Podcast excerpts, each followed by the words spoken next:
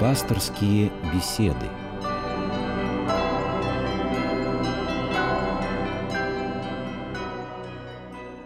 У микрофона Людмила Борзяк. Здравствуйте, друзья. А беседу с вами сегодня ведет Владыка Марк, митрополит Рязанский Михайловский, духовный руководитель программы «Мир, человек, слово». Редкий у нас теперь гость из-за своей большой занятости, но тем и приятнее, что вы сегодня пришли. Здравствуйте, Владыка. Здравствуйте. Спасибо за добрые слова.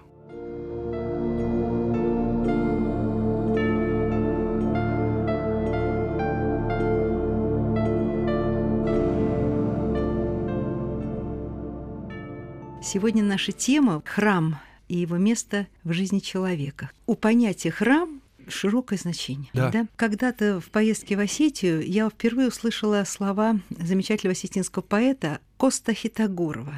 «Весь мир мой храм, любовь моя святыня, вселенная Отечество мое, весь мир мой храм». Так вот, храм. Храмы строили и до того, и мы называем храмами и буддийские храмы, и древнегреческие, древнеримские. Тоже они называются почему-то храмами, может быть, у них совсем другое название. Знаете, все вообще культовые сооружения называются храмами. Из слов, которые связаны с темой храма, более многозначным является слово «церковь». Церковь – это общество людей, это община, церковь – это люди, и поэтому слово «церковь» у нас нередко употребляется чаще, а храм – это слово более нейтральное, слово, которое означает в большей степени здание, и причем здание в основном, конечно, религиозного назначения, хотя, конечно же, не всякое здание, даже культовое, является храмом, поскольку для храма важна одна идея, которая является для него ключевой. Да, но вот вы сказали церковь и храм, идентичные понятия. Но вот смотрите, Близкие, близкие, близкие. близкие. Но мы сейчас чаще говорим, я пошла в храм на службу, в храм. Я не говорю в церковь пойду. Церковь чаще применяется к деревянным церквям. Вот смотрите, я была сейчас на острове Кижи, и там церковь Преображения Господня, огромная церковь 22-главая. Церковка маленькая, или мы говорим, церквушка приютилась на пригорочке. Знаете, да? это вопрос больше предпочтений языковых. Но слово «церковь» и слово «храм» никак не связано ни с материалом, из которого сооружается здание религиозного назначения. Просто, может быть, привыкли, или звучит красиво «церквушка». Именно так вот люди как-то говорят когда-то так. В этом слове Родное сквозит какая теплота, а дерево, оно более теплое, чем, конечно же, камень. Хорошо вы это сказали, мне это в голову не приходило. Я видела сейчас одну церковь, самую древнюю, 16 века, она на острове находится. Деревянная, махонькая, с одной главкой церковь, Да, церквушка. хотя слово храм, оно более правильное для обозначения именно здания, постройки. А Когда мы говорим о здании, куда мы идем, о месте, где совершается богослужение, то правильнее, конечно, употреблять слово храм. А можем мы говорить, допустим, храм Посейдона, храм Венеры? Но Конечно, можно- да, правильно да, говорим, это конечно. х- Мы говорим, мы говорим о том, что это языческий храм, но тем не менее это храм, храм, да. А вот, Владыка, еще один такой вопрос. Некоторые протестантские конфессии не служат в самих храмах, а служат где-то в каких-то залах, ком-то говоря о том, что вот в деяниях апостола именно так и обозначались, собственно говоря, место для служения. Не надо для этого строить отдельное какое-то помещение. Знаете, э, тем не менее, существует и у протестантов существует храмы, в которых совершается богослужение, и у многих, ну, различных, так скажем, христианских деноминаций. Вообще храм – это то, что отличает именно христианские собрания. Скажу несколько слов о том, чем храм отличается от нехрама. Почему, например, мы языческие э, сооружения называем храмами? Или почему называем храмами христианские храмы? А в отношении других, например, сооружений, вот, например, синагога, мы не говорим, что это храм, это синагога. Синагога – это слово, которое означает буквально собрание. Чем же отличается, например, синагога отличается от, например, какого-нибудь даже буддийского храма или от греческого языческого храма? Храм – это место, где совершается жертвоприношение. В языческих храмах совершали ж- жертвоприношения, в Иерусалимском ветхозаветном храме также совершались жертвоприношения. А, например, синагога – это здание, где читаются молитвы, где э, произносятся какие-то проповеди, но не совершается жертва. В наших христианских храмах совершается жертва, бескровная жертва. Вот это слово, это понятие, жертва является ключевым для обозначения именно храма. А Иерусалимский храм – это единственный храм, вот, который, как говорит о храме о иудейском, да? Или Да, е- да, единственный, да, а потом да, синагога. Или, например, мечеть. Это тоже, мы не называем мечеть, Мечеть храм. это не храм. Мечеть Мгм. это не храм, потому что в мечети также не совершается жертвоприношение, там совершается молитва, там люди слушают проповедь, но жертвоприношение там не совершается.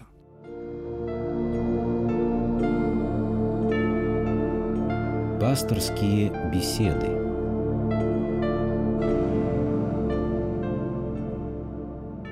Вот теперь давайте поговорим о православном храме, Да. о храме и его месте. Мы все разложили по полочкам с вами. Я читала различные комментарии. Люди спорят, люди пытаются найти что-то истинное. А вот одна, мне по- понравилась одна симпатичная особа молодая, написала, что для нас это модель мира, это Слово Божие, это закон Божий, вот внутренность храма православного. Можно подходить таким образом, можно сказать, что э, храм — это модель мира, потому что в храме представлено все мироздание. И не только церковь земная, не только мир земной, но и мир небесный. Поскольку мы стоим в храме перед иконостасом, и перед нами не только люди, которые пришли также в храм помолиться, мужчины, женщины, дети, но в иконостасе мы видим образы, святые образы, которые показывают нам церковь небесную, Господа и Спасителя нашего Иисуса Христа, Божию Матерь, пророков, апостолов, всех святых.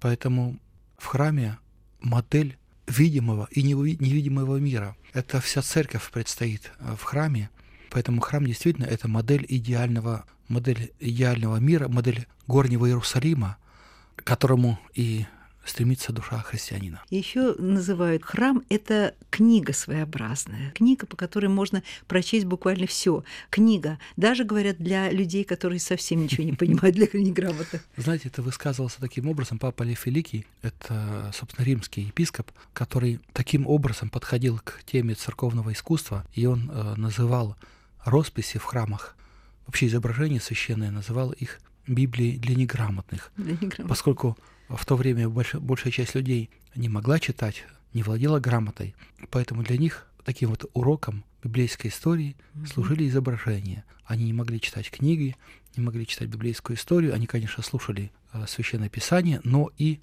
смотрели на священное изображение и тем самым учились священной истории. А нельзя рассматривать как иллюстрацию эти изображения? Смысл их, наверное, глубже гораздо, да? Как иллюстрация просто вот не представишь это. Знаете, э, можно отчасти воспринимать это как иллюстрацию, потому что действительно мы видим обилие сюжетов, мы видим, э, как в храме представлены разные э, идеи священного писания, разные образы из священного писания. Но вместе с тем, по нашему православному учению, изображение — это не только иллюстрация к священному писанию, не только Библия для неграмотных. Изображения, они играют более серьезное изображение — это некое окно в невидимый мир. Поэтому для нас присутствует не только идея научения, но и идея поклонения. Это та идея, которая была сформулирована на Седьмом Вселенском соборе. Папа Лев Великий, он еще жил до того, как церковь определила свое мнение, свое учение по отношению к святым образом, еще до периода икон- иконоборчества, а уже потом, соответственно, церковь, церковь уже ясно выразила свое учение, что иконы — это окно в невидимый мир, и мы не только учимся, смотря на иконы, на священное изображение, но и почитаем им и поклоняемся им. И как э, очень хорошо сказал Евгений Трубецкой, вы помните эти три очерка русской Да. иконе его, вот эта идея обратной перспективы, что не мы смотрим, а оттуда на нас смотрят, мы просматриваем с нашей души. Да, в отличие, в отличие от обычных реалистических изображений, центром в иконе, в отличие от центра в картине, является сам человек, то есть молящийся. Молящийся. Он находится в центре этого сакрального священного мира, не какая-то точка внутри перспективы, перспектива обратная в данном случае, и человек, который смотрит, который ст- стоит перед иконой, он как раз находится в центре этого сакрального мира.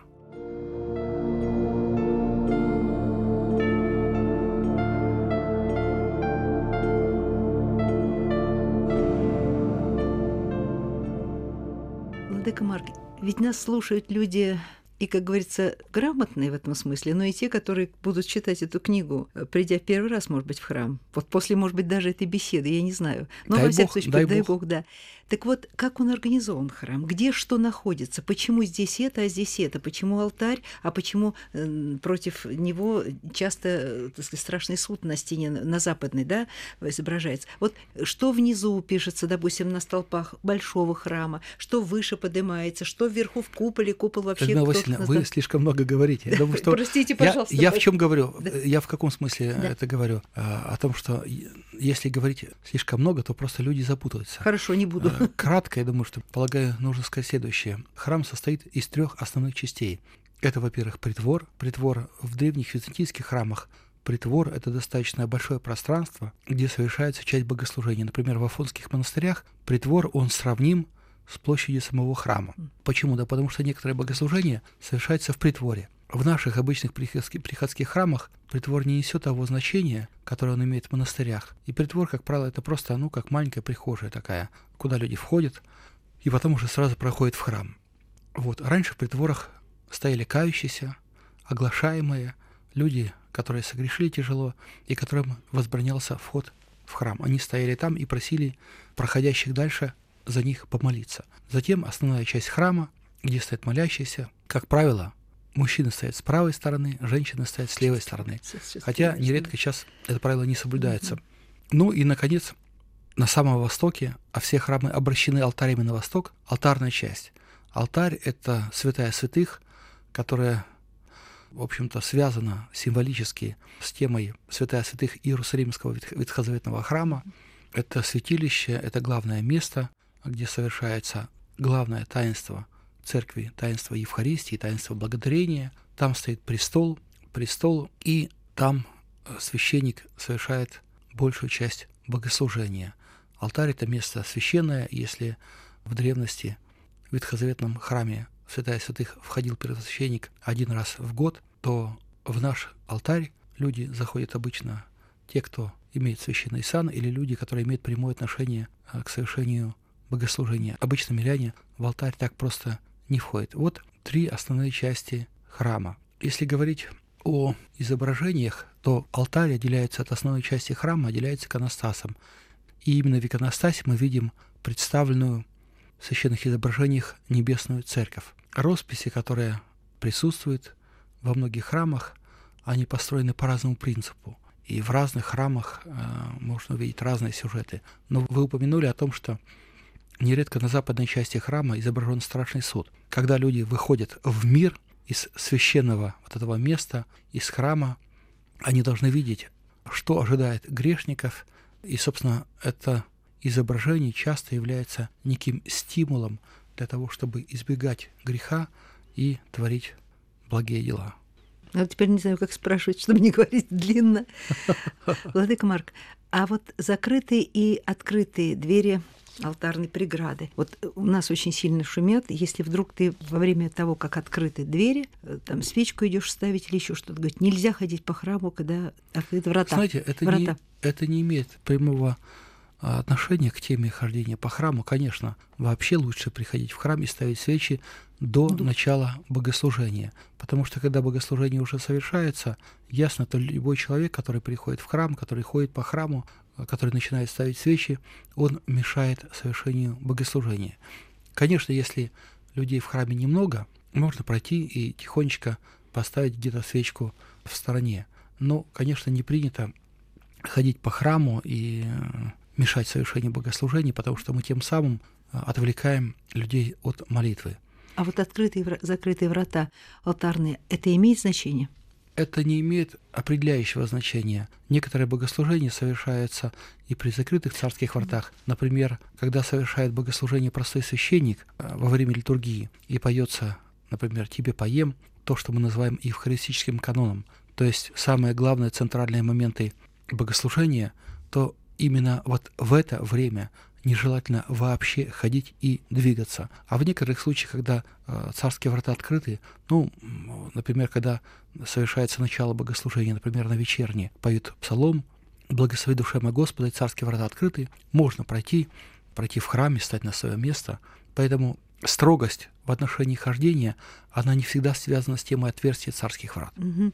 Вот вы наметили сейчас, так сказать, вот такие вот внешние, скажем так, стороны существования храма. А вот храм в нашей жизни, как вы наметили эту тему, храм в нашей жизни. Шесть дней ты работаешь, седьмой посвящаешь Богу, да, то есть правильно говорю, Владыка, или нет? Да, или что? да, правильно, да, конечно, да? Все правильно. Да, вот, значит, в воскресный день ты должен непременно себя поднять и идти, я имею в виду в человека, храм, конечно, да, идти конечно. в храм. Значит, как сказала одна знаменитая монахиня, мне ее хорошо знает, не буду называть, она сказала, даже иногда, когда у тебя нет сил, поднимай себя и тупо иди. Вот так сказала она. Вот так. Итак, храм в нашей жизни. Вот как он должен присутствовать в нашей жизни со всеми его атрибутами? Знаете, храм должен присутствовать, конечно же, в нашей жизни зримо и осязаемо. Безусловно, храм начинается дома. И мы часто говорим о том, что должна быть домашняя церковь у человека. Если мы возьмем древние книги, ну, например, «Домострой» тоже, то там говорится о том, что важно, чтобы отец семейства, когда он находится дома, он совершал бы богослужение дома. То есть он читать должен, читать некоторые богослужения, некоторые последования, тем самым посвящая свое время молитве. И не случайно в каждом доме существовал красный угол. Красный это означает прекрасный. То есть красный угол это место, где стояли и до сих пор стоят иконы. И в этом месте люди молились, они, в общем, возносили Богу свой ум. И, собственно, вот это было таким непреложным правилом жизни. Ну и, конечно, в праздники, в воскресные дни обычно люди собирались в храме. Подобно древним монахам, отшельникам, которые проводили время в уединении или в каких-то трудах, бденных, а потом в воскресенье приходили в храм на общественное богослужение. Так и каждый христианин должен, молясь дома, тем не менее приходить в храм для участия в божественной литургии. Это главное таинство церкви, которое невозможно совершать дома, угу. поэтому это святая обязанность, святая обязанность христиан. Знаете, даже была такая традиция, были такие правила, кто, если несколько недель, где-то три недели не присутствовал на литургии в воскресенье, отлучался от церковного общения. А сейчас такая существует традиция? Сейчас такого уже нет, уже как-то не следят за тем, кто как посещает богослужение. Это как-то на волю уже, на усмотрение самих людей отдается это дело совести человека, и каждый должен смотреть за собой. Но тем не менее нужно об этом помнить, о том, что существовали такие правила. О чем это говорит? О том, что когда человек долго не посещает храм, он тем самым сам себя отторгает от церковной жизни и ставит себя вне церковной общины. Mm-hmm.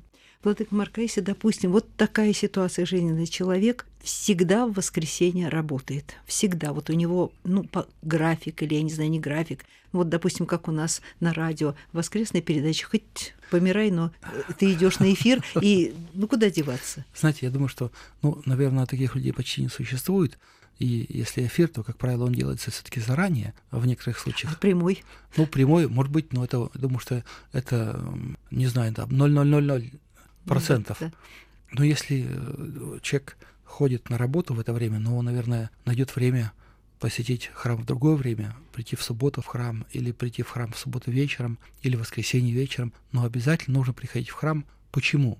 Как говорили многие святые, многие молитвословия, которые мы произносим дома, и если произносим, не стоит одного Господи помилуй, которое мы произносим в храме.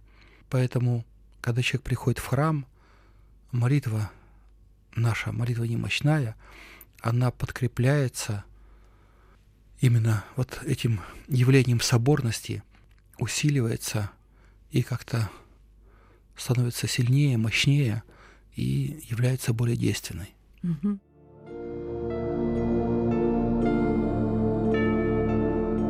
Пасторские беседы.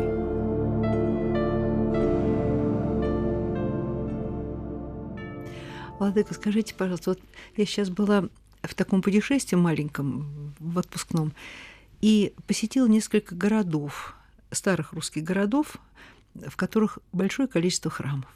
И меня поразило вот, что в Ярославле и в Угличе новые храмы, огромные, роскошные, со звездами, многокупольные, такие, знаете, вот мощные стоят храмы эти, в памяти все время возникала та маленькая церковь XVI века, которая стояла на острове Кижи деревянная. Как она сохранилась, не понимаю, даже во время фашистского нашествия.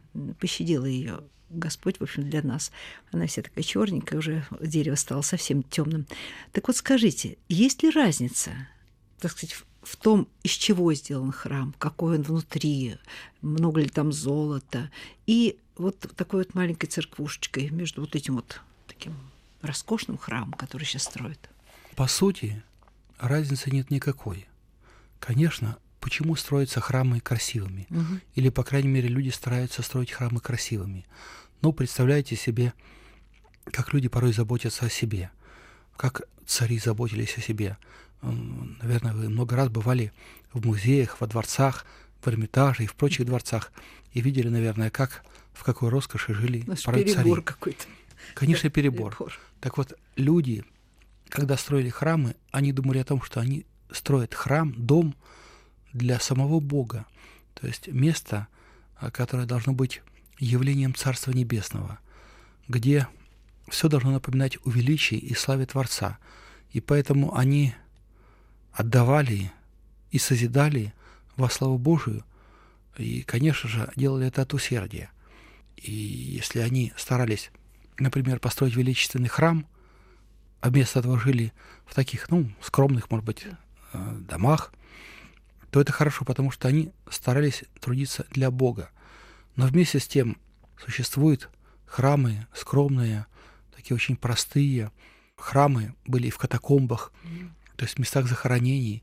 И эти храмы ничуть не менее благодатны, чем храмы, э, которые сделаны в золоте, мраморе и так далее. Храм — это место совершения богослужения, и храм прекрасен и красивый, роскошный, великолепный. Э, Прекрасен храм и древний, очень простой и аскетичный. Самое главное, чтобы люди в храмах молились. Ну а как каждый уже делает по своим возможностям, по своему усердию. На мой взгляд, не нужно никого осуждать, не тех людей, которые, может быть, построили храм э, таким, знаете, очень скромным. Я вспоминаю храмы, которые строили люди, которые выехали из России, например, первые храмы в эмиграции. Это очень простые храмы. Помню первый русский храм, который построен в предместье Парижа, в Клямаре. Очень такой маленький храмик, деревянный храмик. Ну, знаете, где очень многое было сделано своими руками. Ну, напоминает наши такие простые деревенские храмы, даже, может быть, еще проще и э, проще храм, и более убогий. Великолепный храм. Люди строили и старались э, все делать от своего усердия. И с другой стороны, величественные храмы позолоченные. Люди тоже старались вложить всю свою любовь, все свое усердие. Все лучшее Богу, да? Да, конечно, да? конечно. Получается так. Владыка Марк, а вот скажите, пожалуйста, важно ходить в один храм и все время ходить в храм? Или вот говорить, что ты идешь в этот храм, ты же ходишь сюда, и из того храма свечку сюда нельзя приносить. Ты покупай именно в этом храме, потому что вот есть такое какое-то вот ограничение в том, что ты должен, вот приход и есть приход. А если ты начинаешь- мигрировать, ты уже, в общем, тебе вроде какой ты получаешься... Знаете, это все детали. Это все детали. Конечно, когда человек постоянно ходит в храм, то он врастает в церковную общину. И люди, которые ходят в этот же храм, являются для него большой семьей. И он каждый раз, приходя в храм, встречается со своей большой духовной семьей. Поэтому нередко уже устанавливаются особые связи, духовные связи между людьми, и человек уже стремится, летит скорее в свой храм. Но если у человека возникло желание прийти в другой храм, помолиться в другом храме, послушать проповедь, или какая-то другая э, мотивация возникла, например, приложиться к чтимой иконе или к, или к чудотворной, не нужно этим пренебрегать. Все возможно, все нужно только делать в меру. Э, Самое главное, чтобы э, храм в нашей жизни присутствовал. И чтобы храм в нашей жизни присутствовал не как место, где можно поставить свечку лишь, место, куда мы приходим для того, чтобы чисто формально исполнить церковный обряд, как некоторые считают. Нет. Храм должен быть местом молитвы, храм должен быть местом богослужения, храм должен быть тем местом, где душа человека обновляется. И вот это важно себе представлять. Бог хочет от нас не внешних знаков богопочитания, а именно и прежде всего внутренних. Как мы говорим, храм должен быть в душе, и все должно начинаться с души, но и тем не менее человек — это не только душа, человек — это и тело, поэтому важно приходить в земной храм, приходить, молиться, потрудиться для этого.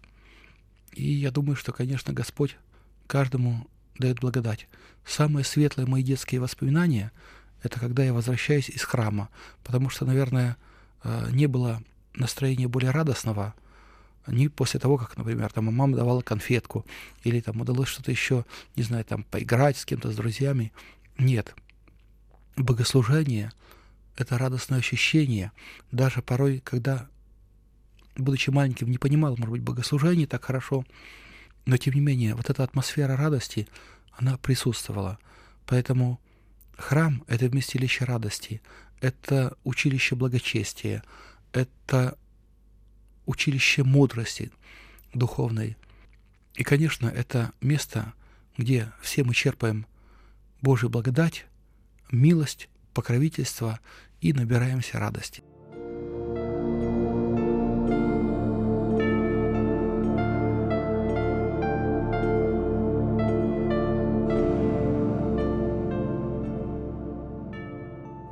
Владыка, можно было бы на этих словах закончить, но вот у меня еще есть один к вам вопрос. Э, говорю это со слов других людей, что есть храмы уютные, а есть храмы неуютные. В одном храме человек себя чувствует хорошо, а в другом говорит, вот что-то как будто мне здесь вот неудобно, я вот тут прихожу, начинаю отвлекаться, как будто мне что-то колет. Действительно, может быть такая ситуация, вы знаете.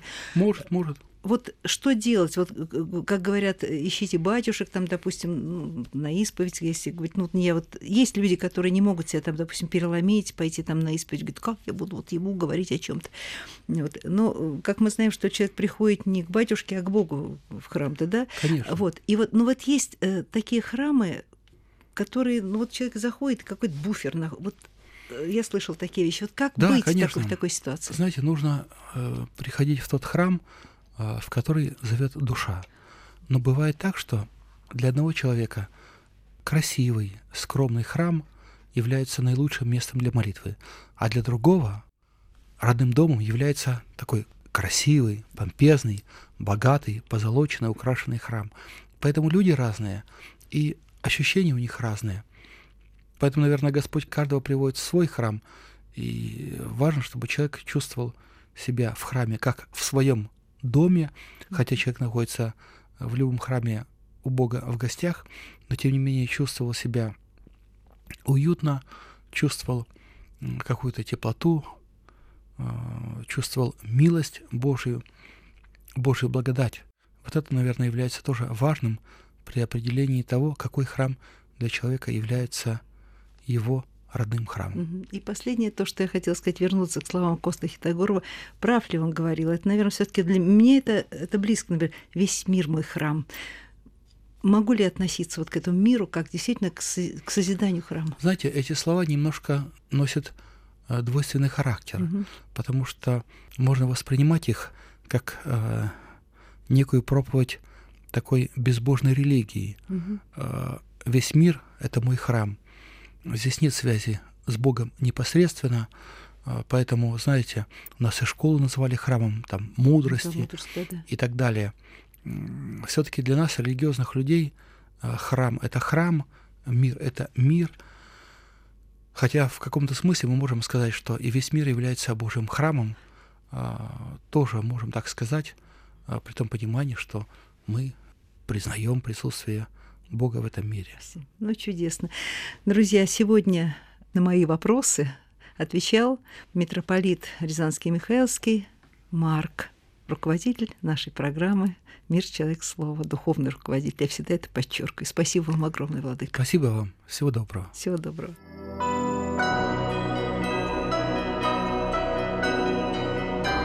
Вы слушали программу «Пасторские беседы» из цикла «Мир, человек, Слово.